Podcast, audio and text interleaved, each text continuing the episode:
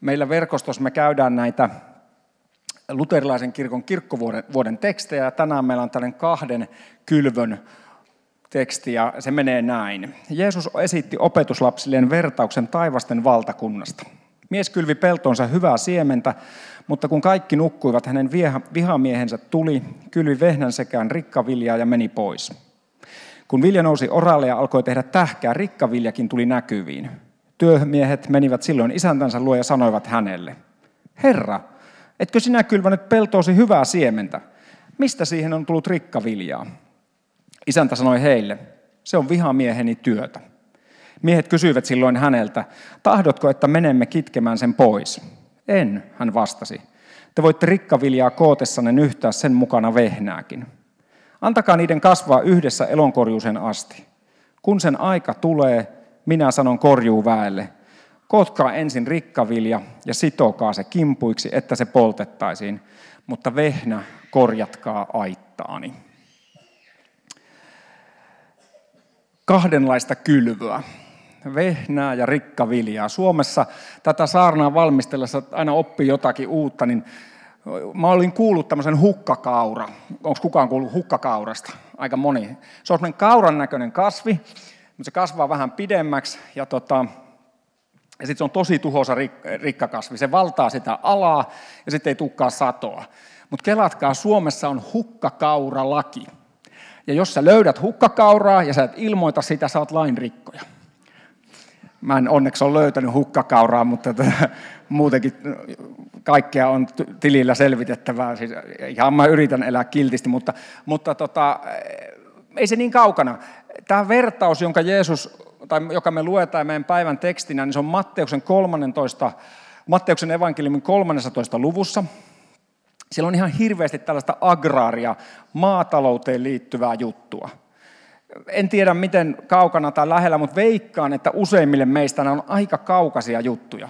Jos sä asut kerrostalossa, niin on sulla siellä jossakin se pikku pihapläntti, jos sä oot rivarissa vähän enemmän, omakotitalossa taas vähän enemmän, mökkiläisillä taas pikkusen enemmän, mutta harvalla meillä nyt kuitenkaan on nämä kylvöbisnekset ihan niin kuin ensimmäisenä.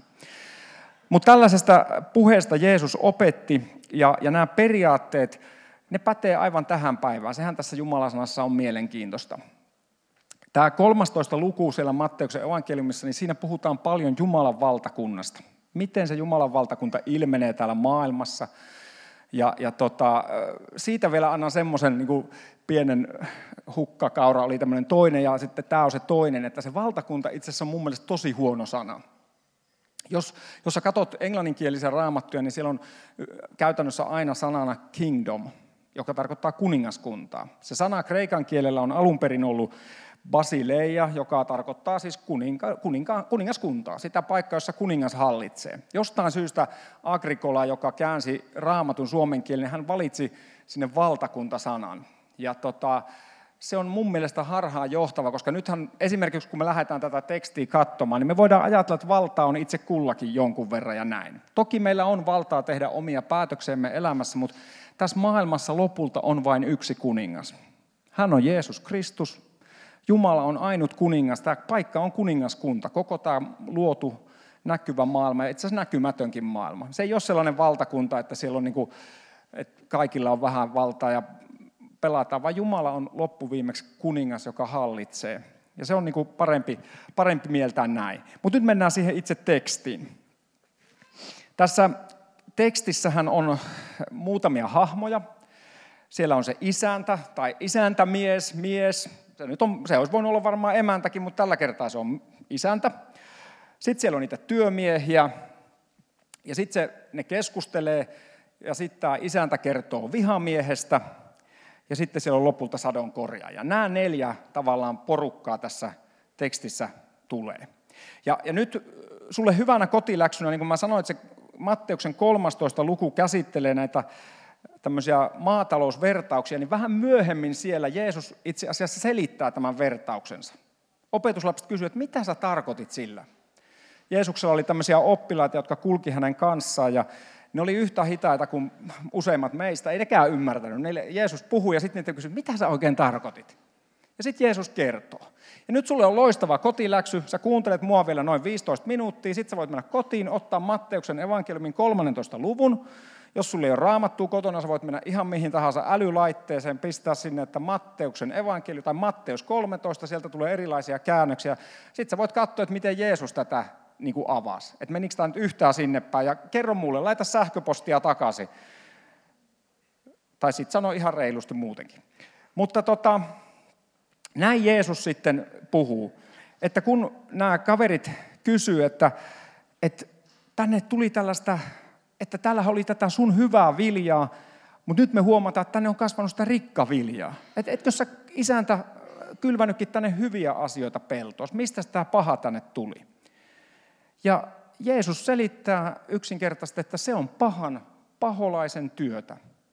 Tässä maailmassa tapahtuu hyviä asioita, jotka on aina Jumalasta, ja sitten täällä on pahoja asioita, jotka on paholaisesta.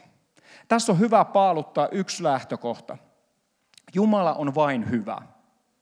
Jumala ei, Jumalassa ei ole kahta puolta. Ei ole niin, että tänään Jumalalla on hyvä tuuli, mutta huomenna, että no nyt sillä on vähän huono tuuli, että annetaan vähän tuosta niin vähän laita, tuosta niin noin.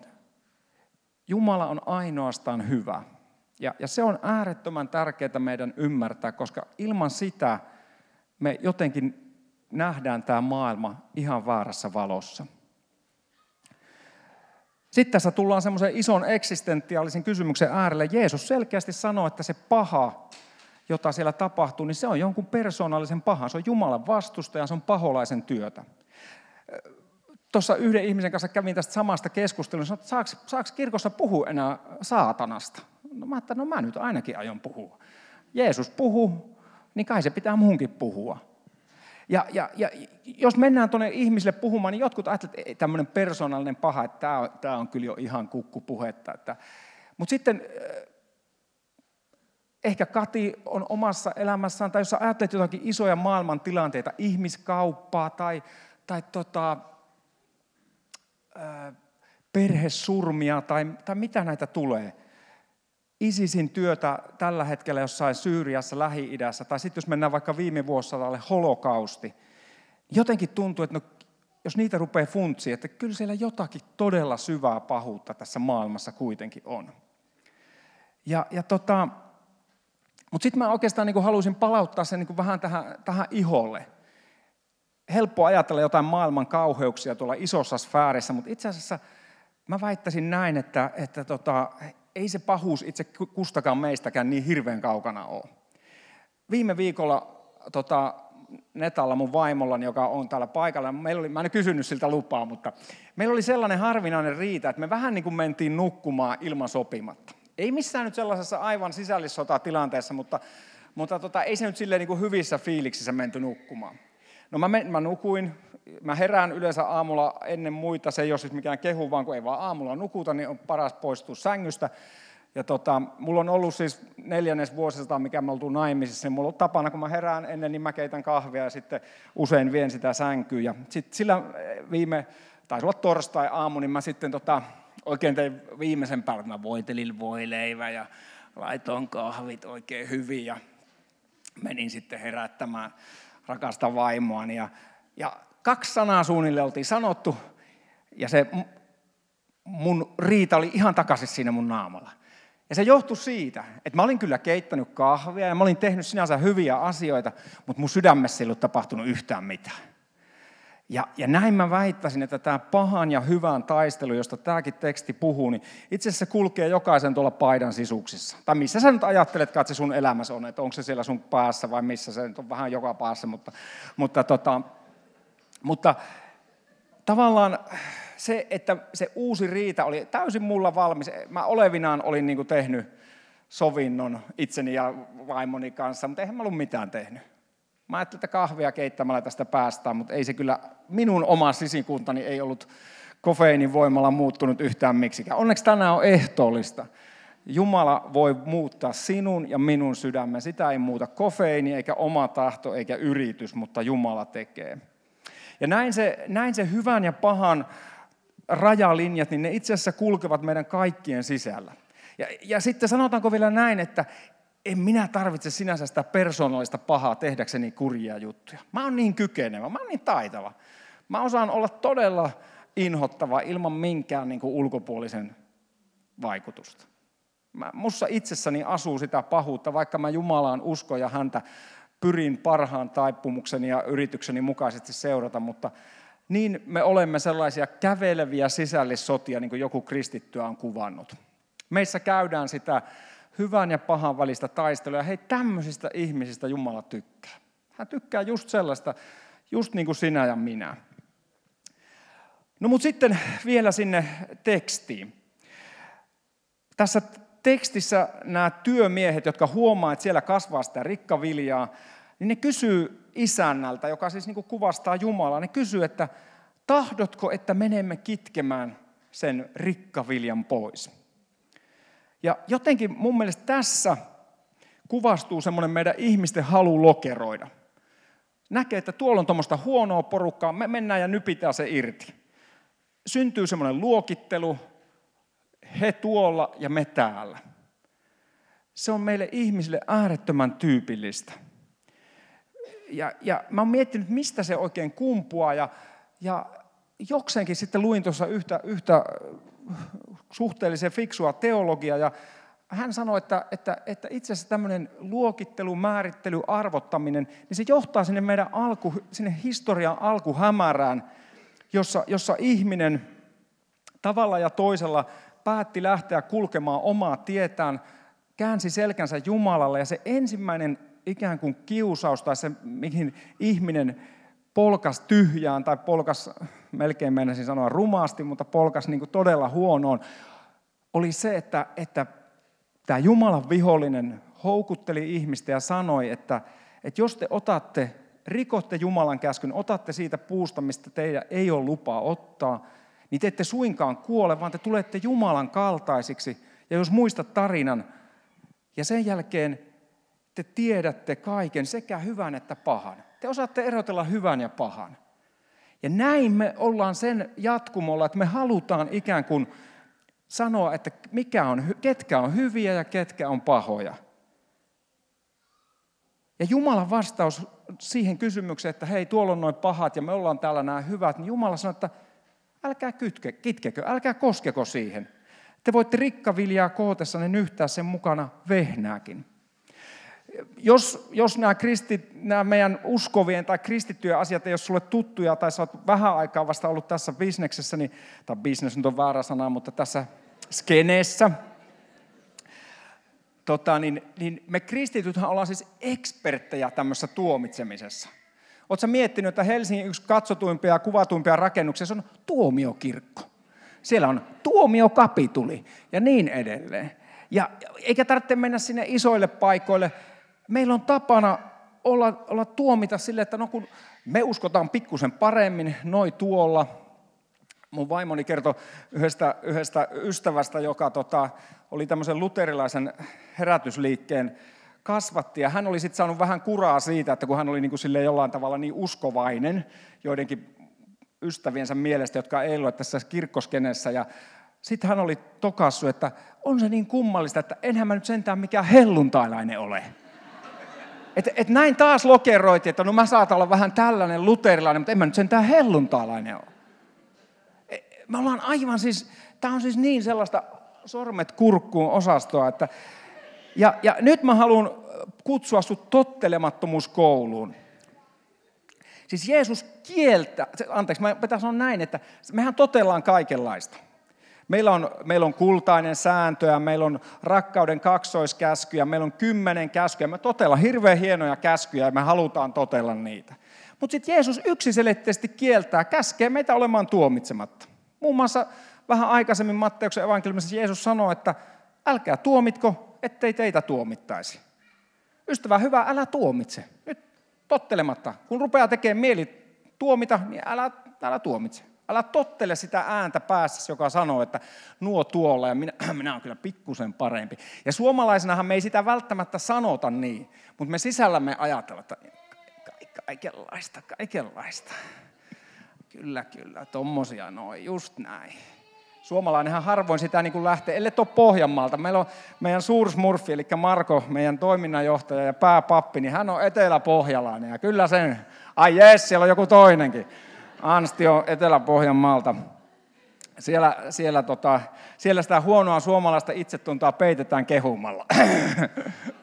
Hän on Marko on näin itse sanonut, että se on tuolla lasten pyhäkoulussa tänään palvelemassa lapsia, mutta, mutta meillä kristityillä on tällainen eh, varmuuden synti. Sitä joku amerikan kielellä on sanonut, että sin of certainty. Mä ajattelen, että mä tiedän nämä asiat vähän paremmin. Verkoston teologia on pikkusen parempaa kuin jonkun toisen paikan. Kukkupuhetta. Jeesus sanoo, älkää tuomitko, ettei teitä tuomittaisi. Jeesus sanoo, että älä mene nyhtämään sitä rikkaviljaa, anna kaiken sen kasvaa, anna Jumalan hoitaa se. Meidän tehtävä ei ole erotella, meidän tehtävä ei ole vetää Jumalan valtakunnan rajoja, tässä se kulkee ja tuolla se ei ole.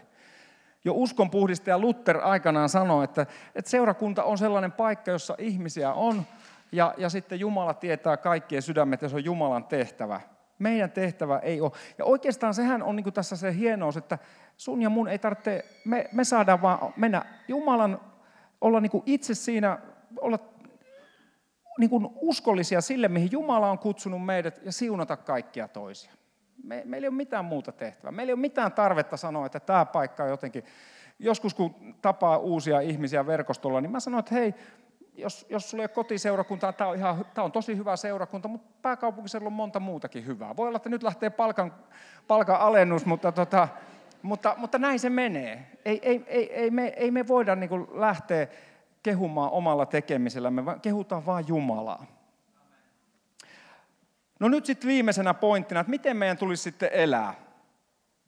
Et, et meidän ei pitäisi lähteä niihin puutarhatöihin, ainakaan kitkemistöihin. Voi että kun olisi tiennyt tämän aikanaan, kun äiti vainaa aina lähetti kitkemään niitä kukkapenkkää, niitä porkkanaa maitaa ja piti olla siellä tekemässä sitä. Olisi täytyy sanoa, että äiti kulta, kuule, en minä voi kitkeä, kun minähän voi vahingossa nyhtää sen porkkanan taimenkin. Mutta eipä sitä siinä vaiheessa tiennyt. Pitäisi lukea raamattunsa, niin olisi voinut säästyä monelta kuule selkävaivalta ja muulta.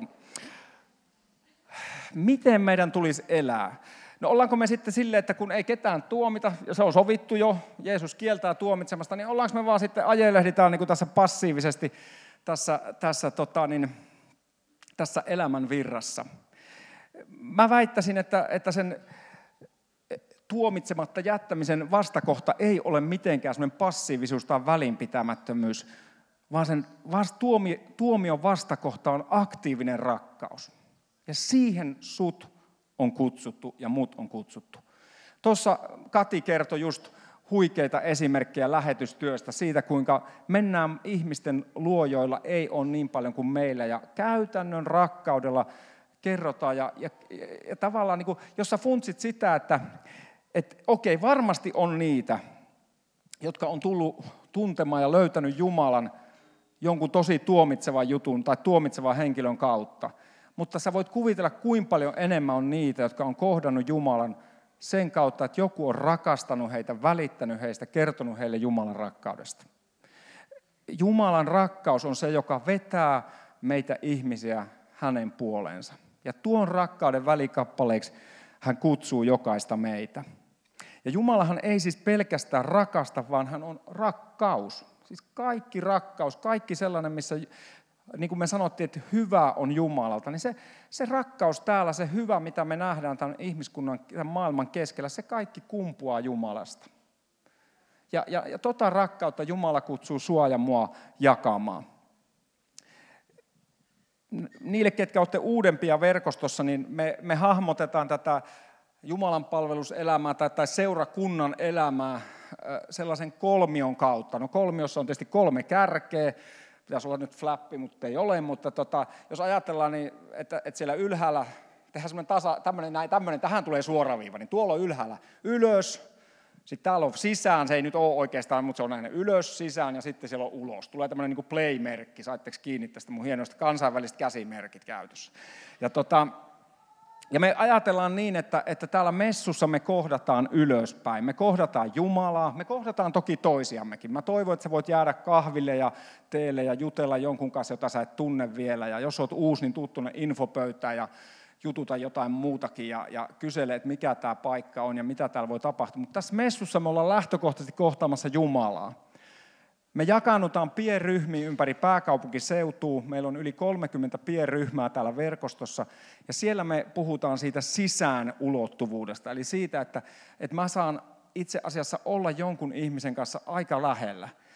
Siitä Jumalan rakkaudesta tänään meille me on laulettu siitä. Kohta kun me käydään ehtoollisen, me saadaan kokea sitä. Mutta loppuviimeksi se ei riitä.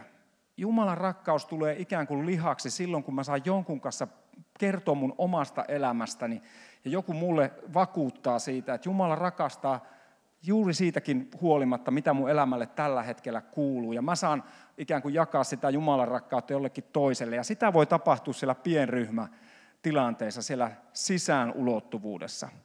Ja sitten siitä näistä kahdesta syntyy se kolmion kolmas kärki, joka oli ulos. Eli ylös, suhde Jumalaan, sisään, suhde toisiin, seurakuntalaisiin tai etsiviin ihmisiin siinä, siinä tota, pienryhmätilanteessa. Ja siitä syntyy se ulos vaikutus, joka, joka sitten voi olla sitä Jumalan rakkauden käytännön jakamista.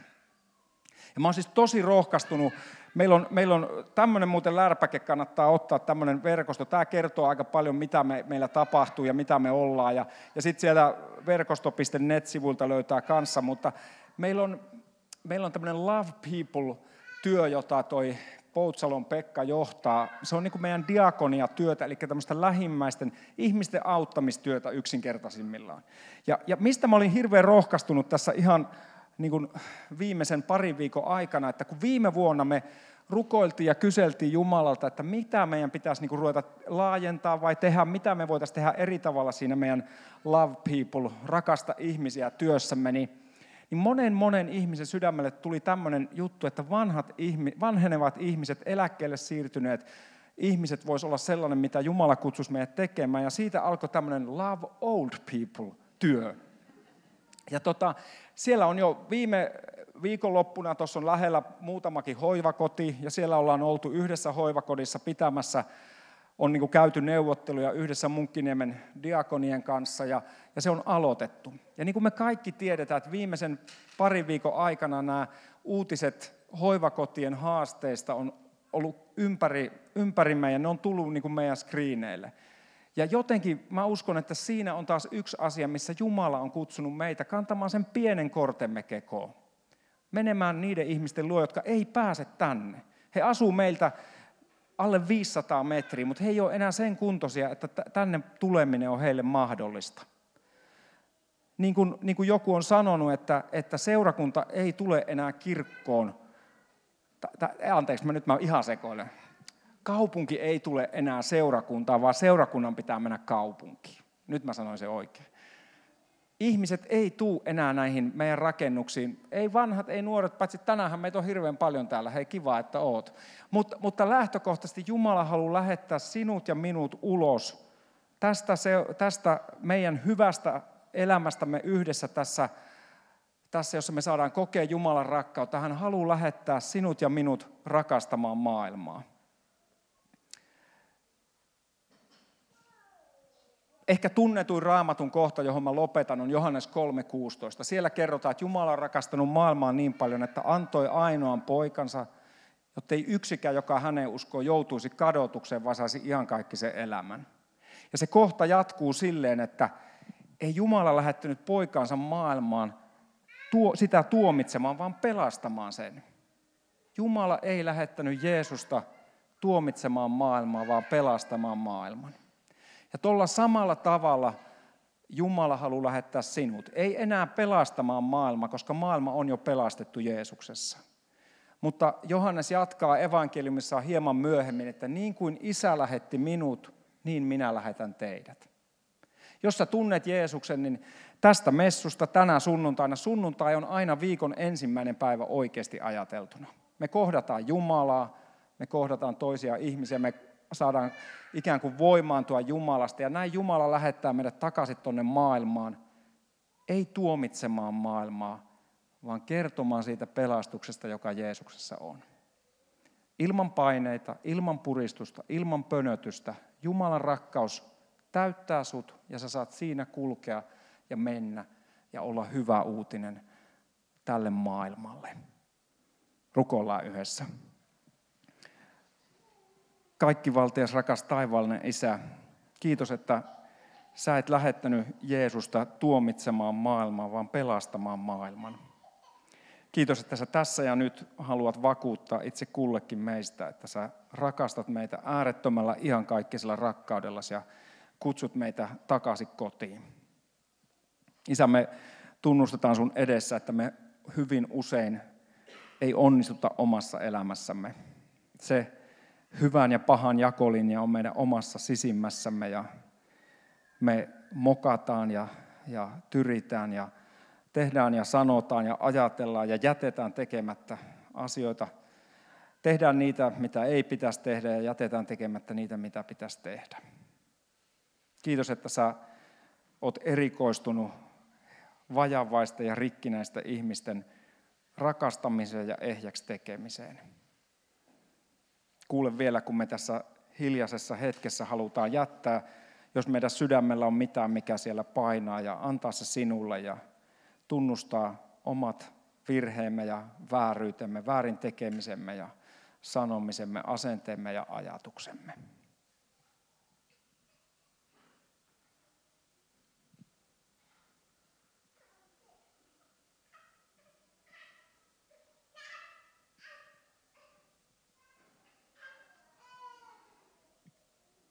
Ei Jumala lähettänyt poikaansa maailmaan sitä tuomitsemaan, vaan pelastamaan sen.